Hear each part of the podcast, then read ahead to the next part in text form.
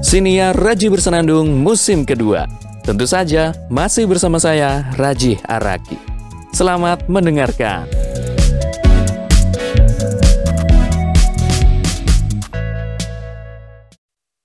Tekad ini saya bahas di episode sebelumnya karena merupakan serangkaian untuk mencapai cita-cita. Awalnya cita-cita dulu kan, kemudian muncul tekad, baru setelah itu tujuan, kemudian ada prinsip, setelah itu strategi, usaha, baru cita-cita bisa tercapai. Ngomongin soal tekad, tekad itu seperti iman, dia itu naik turun.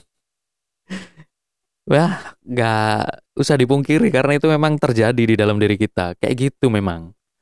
Kita sudah bertekad untuk berubah.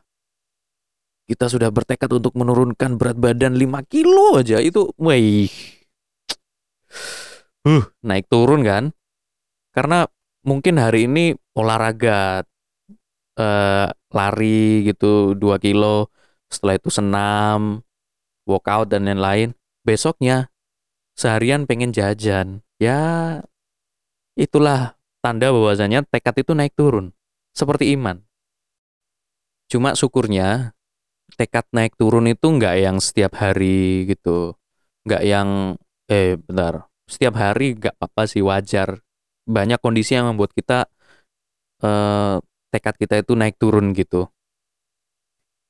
Cuma syukurnya tekad itu setelah turun naik lagi. Masalahnya adalah ketika tekad itu tidak kunjung naik. Itu merupakan aduh kayak merasa bersalah banget pada diri sendiri. Saya pernah ngerasain, ngerasain seperti itu. Aduh. Rasanya itu kayak I'm a loser. Truly loser tapi ngomong kayak gitu ke diri sendiri gitu. Itu kayak itu kayak uh aku merasa bersalah pada diri sendiri. Baru setelah itu uh, bangkit ngambil pena dan pulpen aku tulis ulang lagi mimpi itu. Eh seperti itu. Untuk membangkitkan tekad. Itu cara saya ya. Nah kalau ada orang yang nggak ada tekad itu kasihan. Karena dia kalau ngapa-ngapain nanti nggak jelas tujuannya mungkin yang dilakukan itu bermanfaat bermanfaat aja. Cuma kasihan dirinya sendiri. Nanti dia nggak dapat sesuatu ke depannya. Nggak ada sesuatu yang dicapai yang benar-benar uh, apa ya kayak istimewa gitu loh. Ya emang semuanya istimewa tapi hal yang pencapaian diri sendiri itu untuk konsumsi diri sendiri kan. Itu kan penting karena kita hidup ini cuma sekali. Kecuali kalau ada konsep reinkarnasi itu aku nggak tahu ya. Karena masih belum yakin juga dengan konsep reinkarnasi itu. Tapi setahu saya hidup kita itu cuma sekali. Maka manfaatkan hidup ini. Mumpung hidup cuma sekali, buatlah suatu cita-cita. Kemudian raihlah dengan tekad, dengan tujuan, dengan prinsip, dengan strategi, usaha, baru tercapai itu cita-cita gitu. Kalau tidak ada tekad, nanti nggak ada tujuan. Maka dari itu penting, jika kita merasa tidak punya tekad, maka dahuluilah dengan punya cita-cita. Bercita-citalah untuk jadi apa gitu.